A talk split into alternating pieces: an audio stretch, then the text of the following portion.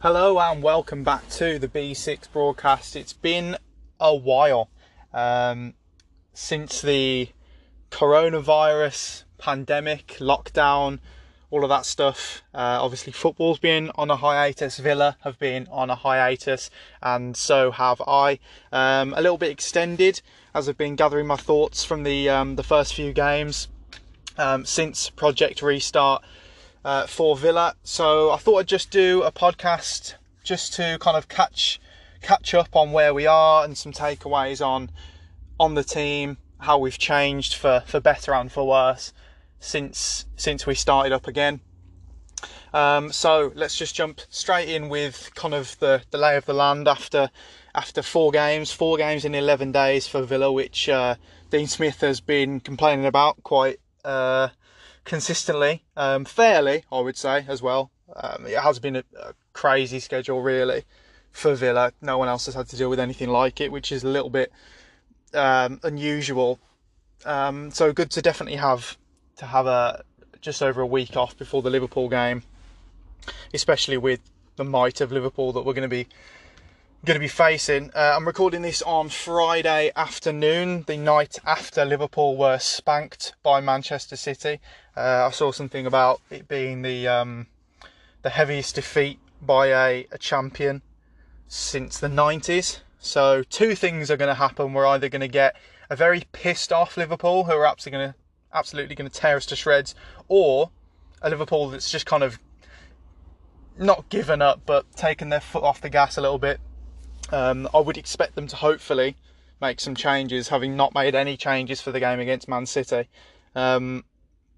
I would expect to see some players rested, so that could certainly help us.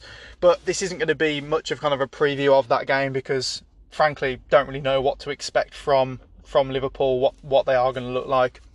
This is more looking back at what we have done so far. So, as I said, 4 games, 2 points, 2 goals scored and 4 goals conceded. As Dean Smith has made reference to quite a bit, the defence has actually looked a whole lot better since the restart. Granted, it couldn't really have looked much worse, to be honest. The last game before the lockdown, of course, was the 4-0 hammering by Leicester, where we were absolutely all over the place defensively, but we've been much more solid. And I tend to agree with Smith's kind of assessment that, unfortunately, any chances that we have given away, even half chances, seem to have been punished, really. I think you look at the Wolves game at the weekend, just gone, and fair enough, we only had 1 shot on target, but Wolves only had 2, and they just happened to score one of them, a brilliant finish, and it was only really a half chance that Dendoncker stuck away really well. But if we look at kind of the fluctuations then from before the restart to now, they are pretty stark. So if we look, let's go the negative first, let's get that out of the way. In goals per game scored by Villa, has actually fell from 1.21 goals per game to 0.5 since the restart. I don't think it's news to any Villa fans that we haven't been anywhere near as much of a threat going forward since we've come back from the break. A little bit possibly tentative and just not creative enough. In the final third, I think we'll kind of get into the reasons possibly behind that later on. But those are just kind of the raw numbers there. And then on the positive side, on the other side, goals conceded per game has fell from 2 to 1, which is obviously phenomenal. That's absolutely brilliant. And that is the one thing I've got to say for us, is that what gives me hope for the rest of the season is that we are in all of these games. None of these games have we been blown away. It's just been a case of not quite getting the results that we probably have deserved a little bit more, and just kind of having that killer instinct. So overall, with the decrease in goals scored and decrease in goals conceded by Villa, it's actually meant that before the lockdown, we were scoring 0.61 goals per goal conceded, and that is now we're scoring 0.5 goals per goal conceded. So although yes, the defence has been so much better, it's actually had a worse effect on our ability to be close in those games. However, we have actually somehow, with only drawing 2 games, because of how poor Bournemouth have been, and Bournemouth is another reason that it really gives you hope if you're a Villa fan, that we can stay up. Bournemouth, due to their woeful form since the restart, they've lost every game, culminating in a 4-1 defeat to Newcastle, which made our draw with Newcastle look a lot better. I was pretty frustrated after the Newcastle game. Felt like a game we really needed to win. But due to Bournemouth's bad form, we've actually gone up a place from 19th to 18th on goals scored. The bad news was that was followed up with a massively unexpected win for West Ham over Chelsea. Chelsea, frankly, just didn't really turn up for the game. And West Ham, to be honest, probably deserved to win it.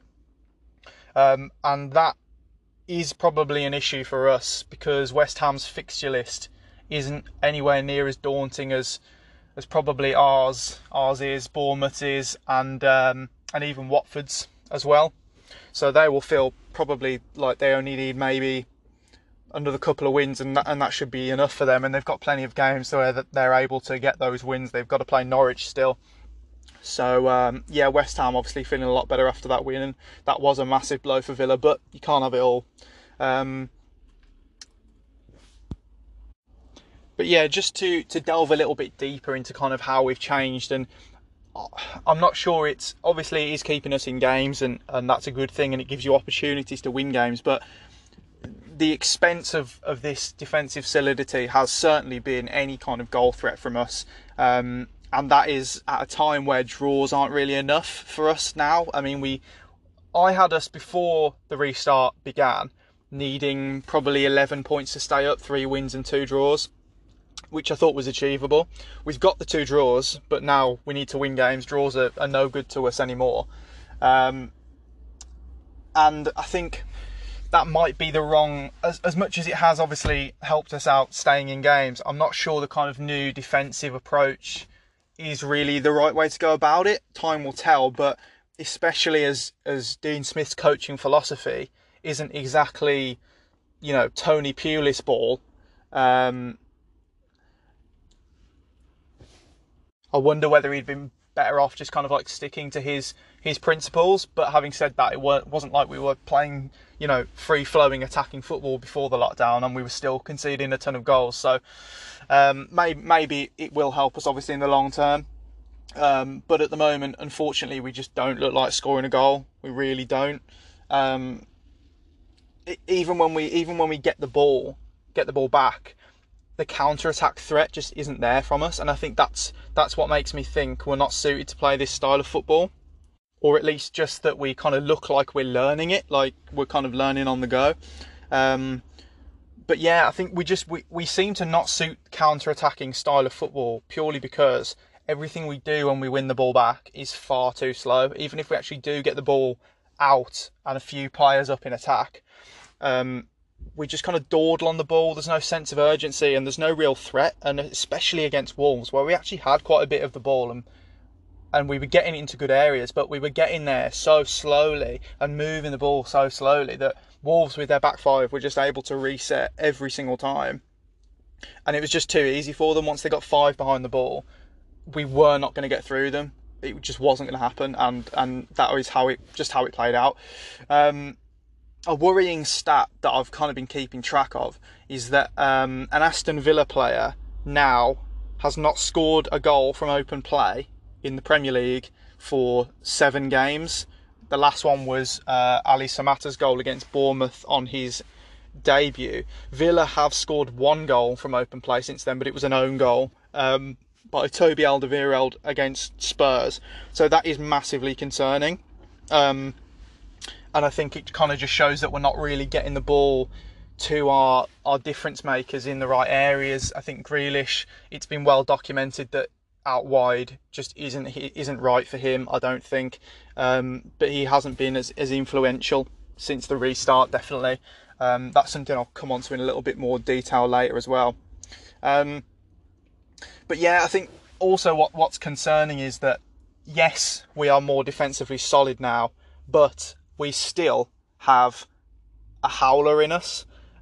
You know, I think we've seen that in most of the games, to be honest. I mean, thinking back to the Newcastle game, where the goal that Newcastle scored was just an absolute comedy of errors from Villa. I mean, you had, in terms of defensive positioning, I mean, you had, for some reason, Andy Carroll is out on the wing with the ball, and Villa see that as a massive danger. Target's over there, as he should be. Mings and Hause both get dragged over for no reason, when Douglas Luiz is also there. Leaves a massive gap for Dwight Gayle to run into. You could have drove a bus or two through that gap, and all Carroll had to do was find him. I know Dean Smith gave a lot of stick to Ezri Konsa after the game for not kind of noticing that and going across and picking up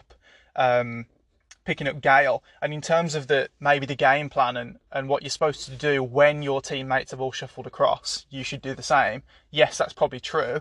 However, Konsa was left with two players to mark, the player he's supposed to be marking, and this random striker running through. And yeah, he didn't pick him up. He didn't seem to recognise it quickly enough. But he never should have been put in that position. And for me, Hause and Mings were far more at fault. But that's just one, obviously, example. Courtney Hause has a tendency to kind of gift the ball away at least once a game on the edge of the box to the opponent. So that's obviously always something to kind of be concerned about. And then obviously Ørjan Nyland in goal. I was actually a big advocate of him to start ahead of Reina when we started up again, and quite frankly, he just hasn't stepped up.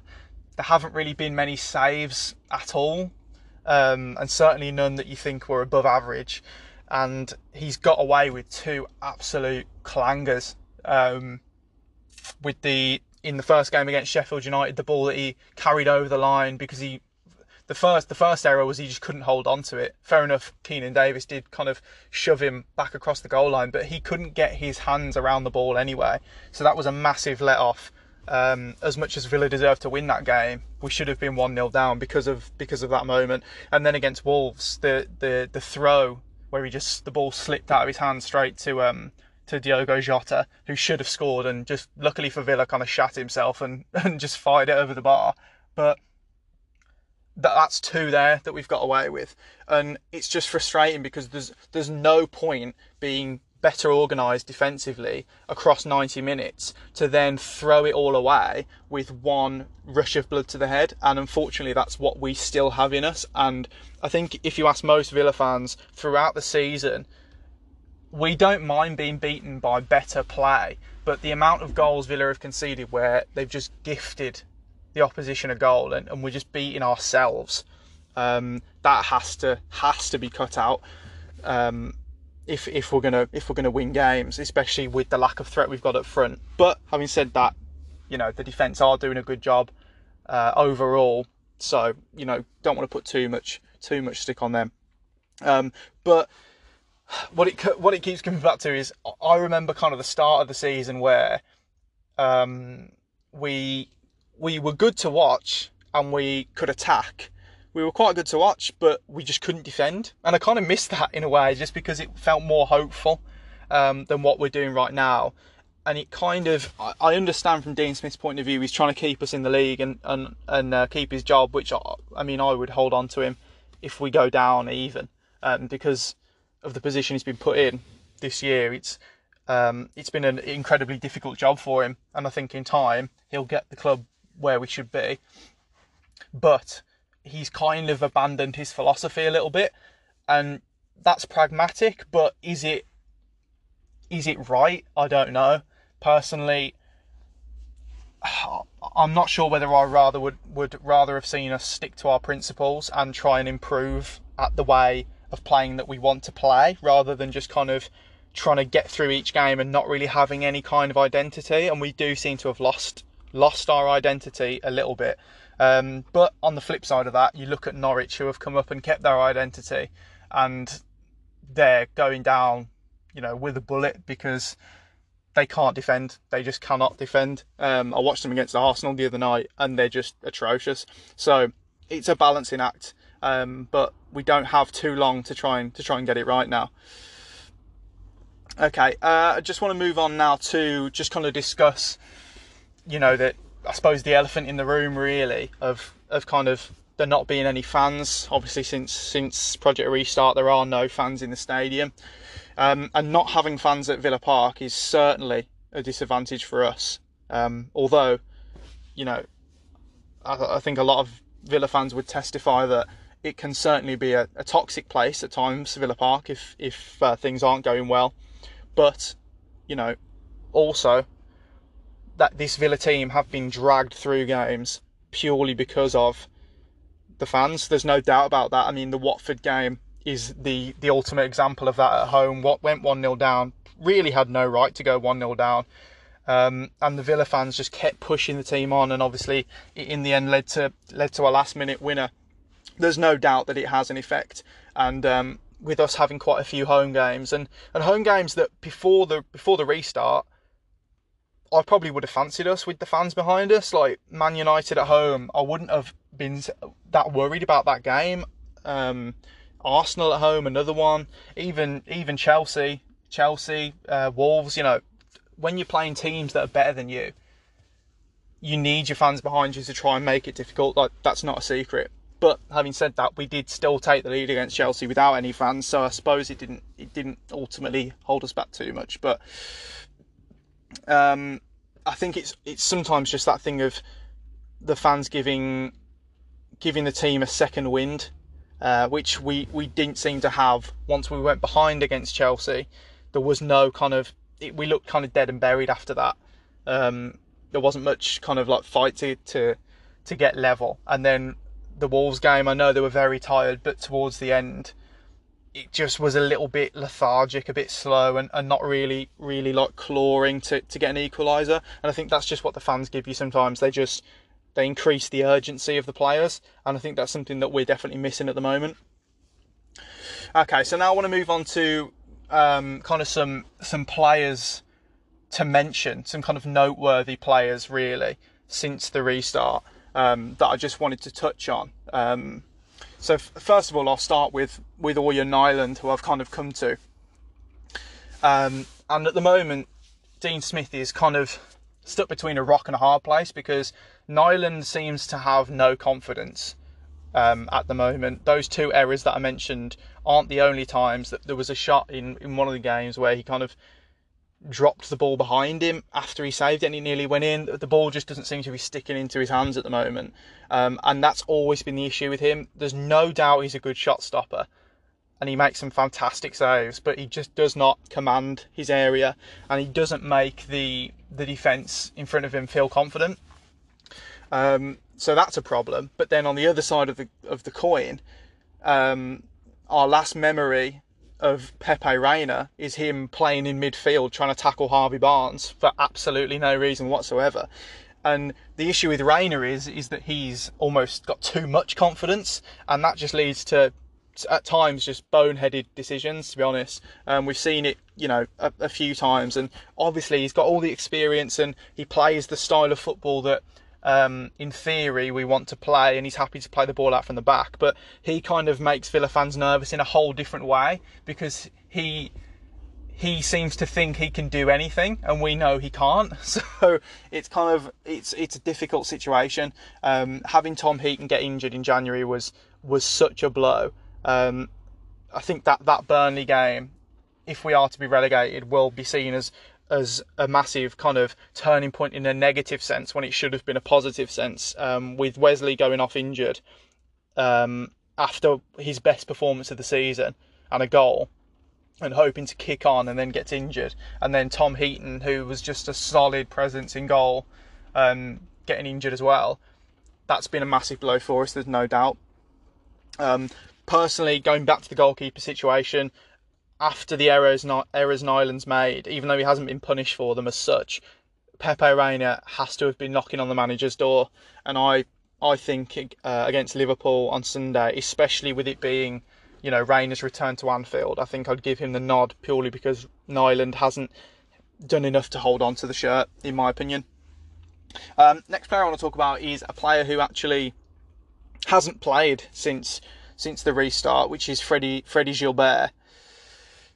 And the reason is, quite frankly, just because I think we've missed him, and that's why I wanted to talk about him. Ezri Konsa's obviously been manning the position at right back ahead of Elmo, which is an interesting decision that Smith made, and he's been doing pretty well, to be fair.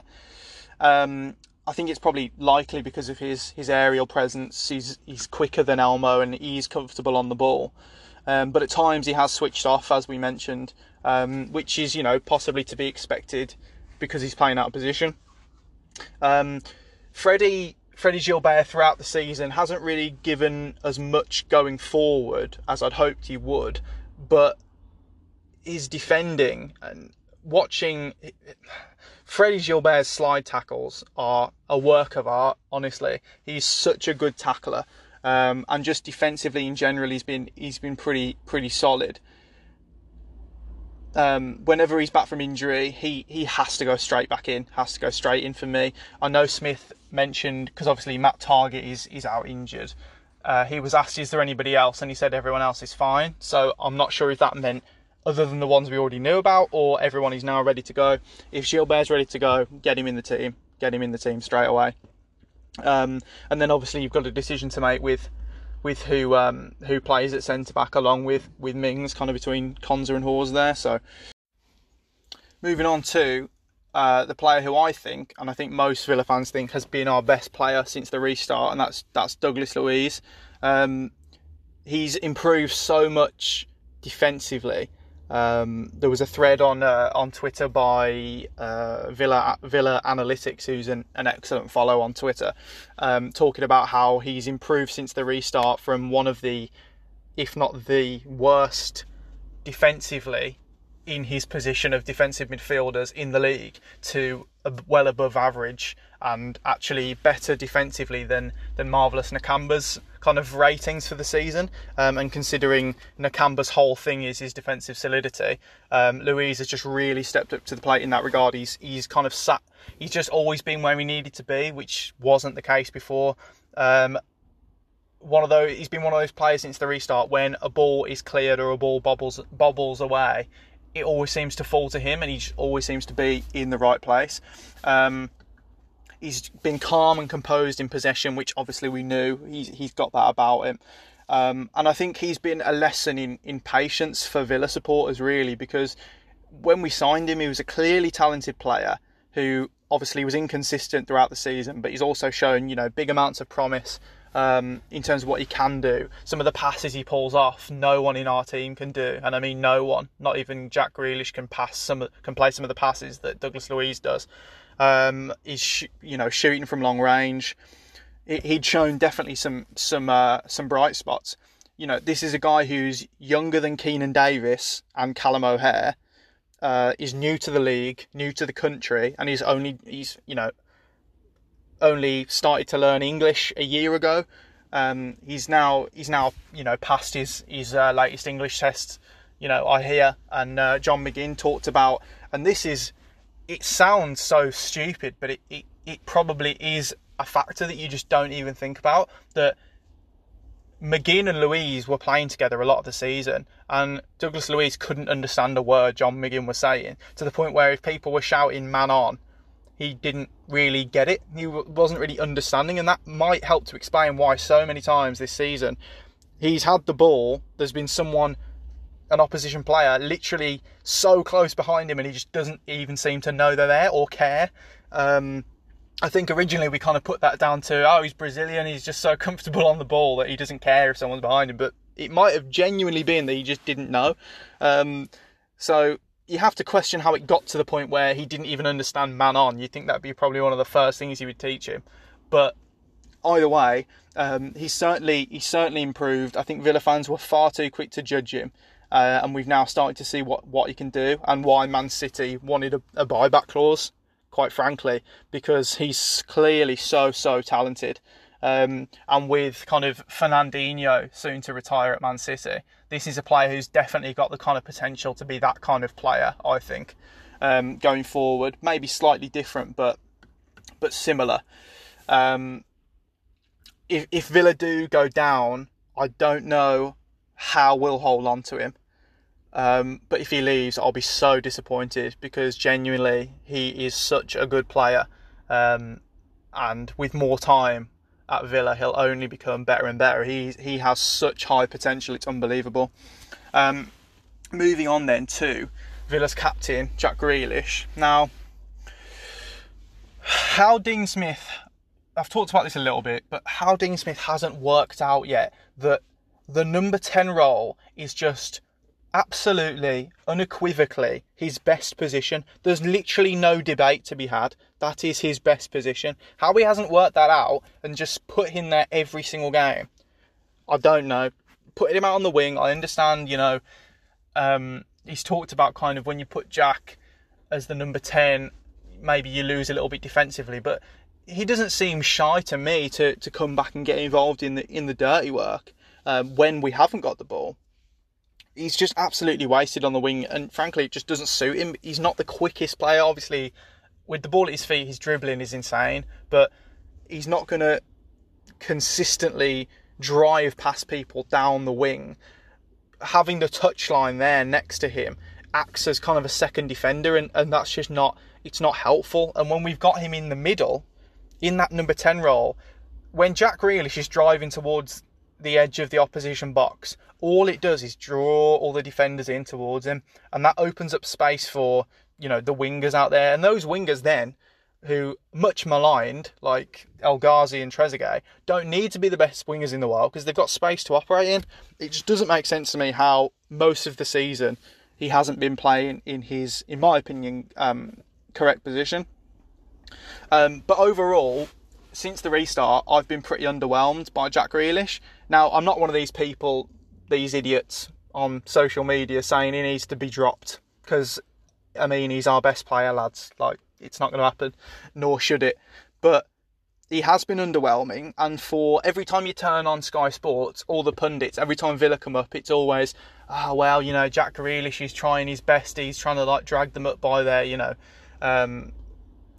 drag them up to safety. I haven't seen too many of these Superman performances, you know, of late. And perhaps it's unfair to ask him to do this, but when he's the best player on the team, you expect more from him. And I think part of the problem is just that he wants to get on the ball so much and affect the game that he just comes far too deep. He's picking the ball up off the centre halves. He runs 10 yards with it and gets fouled. That literally does not help us at all. His foul numbers are obviously through the roof. I think he's like nearly 50 fouls ahead of the second most foul player in the league, which is absolutely mad. But it just doesn't. Fouls don't win you games, especially when they're in ineffective areas. If we're going to win fouls, they have to be penalties or around the box where you give Conor Hourihane, if he's starting, or whoever else, the chance to get the ball into a dangerous area. Teams, it's too easy to play against Jack Grealish at the moment because he's playing too deep and they'll just foul him. And especially when they're not really being punished, the referees, frankly, don't protect Grealish enough in terms of actual cards given out. It's almost like they think, oh, well, because he gets fouled all the time, if we were booking people every time, you know, there'd be loads of red cards, whatever. But if it's a yellow card, it's a yellow card. And there's so many cynical fouls on Grealish. But they get away with it. So he's too easy to play against. They think, that's fine. If you want to pick the ball up in your own half, you know, if you get past me, I'll just kind of take you down and I probably won't get booked, and that'll be the end of it, kind of thing. And that's been a problem for us. I think he's definitely they've got to get it into his head that you need to stay further forward, get the ball to him in positions where he can really affect the game. We're struggling to score goals. He has to be the creative outlet for us. As he has been, you know, so much of the season and last season, but he hasn't been effective enough. And obviously, also these kind of fouls as well. All these fouls, they're just slowing the game down, and the games are slow enough as they are at the moment. And it just adds to this thing where we just don't look kind of like in enough of a hurry to go and win the game. So yeah, that's definitely something that he needs to work on. He hasn't been the best, you know, version of himself since the restart, for sure. And then the final player that I want to talk about in depth is Keinan Davis. He started 3 of Villa's 4 games since the restart, which, you know, has finally kind of satisfied the fetishes of many Villa fans who have been, you know, wanting to see him start for a long time, get a good run in the team. And my observations are that, for better or worse, Davis has kind of shown the same things he's always shown when he's played for Villa. He's on the positive side, his pace and his strength are a real problem and a nuisance to defenders. And his hold-up play is exceptional. He's been put in a lot of bad situations where he's up there on his own. The Chelsea game in particular was a tough watch in that regard, but he's done really well holding the ball up and bringing people into play, getting us up the pitch. But unfortunately, on the negative side, he has no goals to show for all of his industry, basically. Davis's last goal for Villa... his last league goal for Villa was against Barnsley in the Championship, which was 33 months ago. I mean, you can point to injuries and a lack of chances to start and a lack of kind of consistent running the team, but whichever way you want to look at it, 2 goals in 48 league appearances, mostly in most of those appearances and all of the goals in the Championship, is a poor record. You know, at the end of the day. Since he's been in the team, the only real chances he's had since the restart to score were against Sheffield United. That was the big game where probably he'll feel he should have got a goal that game. There was a header in the first half from a corner which he really should have done better with. Probably should have scored it. There was one which he did everything right. A ball over the top from Matt Target in the second half where he drives the ball towards the near post. It's a really good hit and it's just a brilliant save from Dean Henderson. There's nothing he can really do there. So that's unfortunate. And I think there was also one where El Ghazi kind of squared it. And it would have been an open goal, but he just missed him. So, you know, fair enough, he's getting in the positions, but at some point he's going to run out of excuses, and we're at a time where we need goals. Now, I like Davis as much as any Villa fan, and he's definitely a talented player, and I know Villa feel the same about him. And Dean Smith has said that they think he can be a real star for them. And I agree, he's got the potential, but the goal output is just not there at the moment, and that would be fine if we were getting goals from other areas, but at the moment we're just not. There's been some talk of kind of playing El Ghazi up there with Davis. I know, Grealish talks about El Ghazi being the best finisher in the team, so he definitely needs to get more involved in the game. I've been pretty disappointed with El Ghazi since the restart, so perhaps getting someone like him with a bit of pace, trickery, and apparently a good finisher. I mean, you know, his goal output has been pretty decent for Villa. Maybe that could help. Okay, I just want to move on now to some stats that I looked into from the popular stat website WhoScored, which is one of the more well used ones, just to kind of see per their kind of rankings who has been the most improved and who's been the worst in since the restart compared to the rest of the season. So we'll look on the positive side first. The most improved since the restart per WhoScored is Conor Hourihane. His rating for the entire season is 6.66. These are out of 10, obviously. But his rating since the restart has been 7.14, so that's obviously a massive increase. That's mostly due to his man of the match performance against Sheffield United, where, you know, I'm not the biggest fan of Conor Hourihane, but that game he was exactly what we needed. He was much more involved, did the dirty work, was present in the game, still providing good deliveries as well, and just a really good performance from him. Against Chelsea, he was exposed a little bit more, I thought, and we haven't seen him obviously start since then. But that performance against Sheffield United has really helped boost his rating there, and it showed a glimpse of, hopefully, you know, what Hourihane can do. My issue with him has always just been he doesn't affect the game enough, so hopefully, you know, we're starting to see a bit of improvement in that area. Second most improved is Courtney Hause. His rating for the season is 6.88, which is actually third best on the team. I know that would be a surprise to a lot of Villa fans, and his rating since the restart has been 7.26. Obviously this is boosted by the fact he's got a goal and the fact that he's just been so good in the air.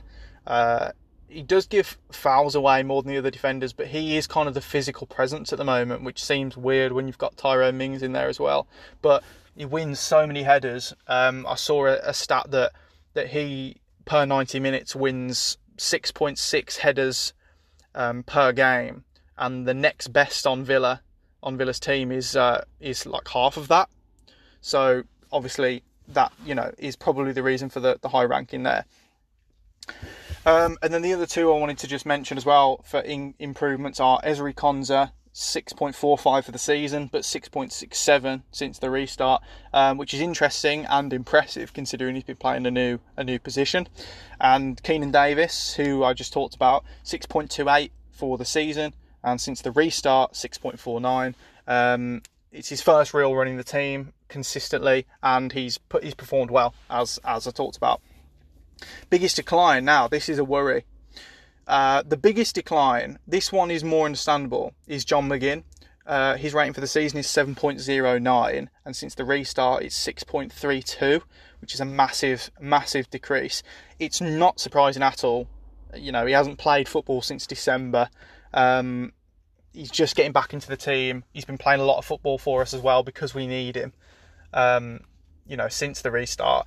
But it is a big decline, and it's obvious that he hasn't been himself. Hopefully, maybe a week off will help get a bit more out of him against Liverpool, but it's too much to expect from him, really, to be able to come back and hit the ground running. But unfortunately, we need him to be at his best.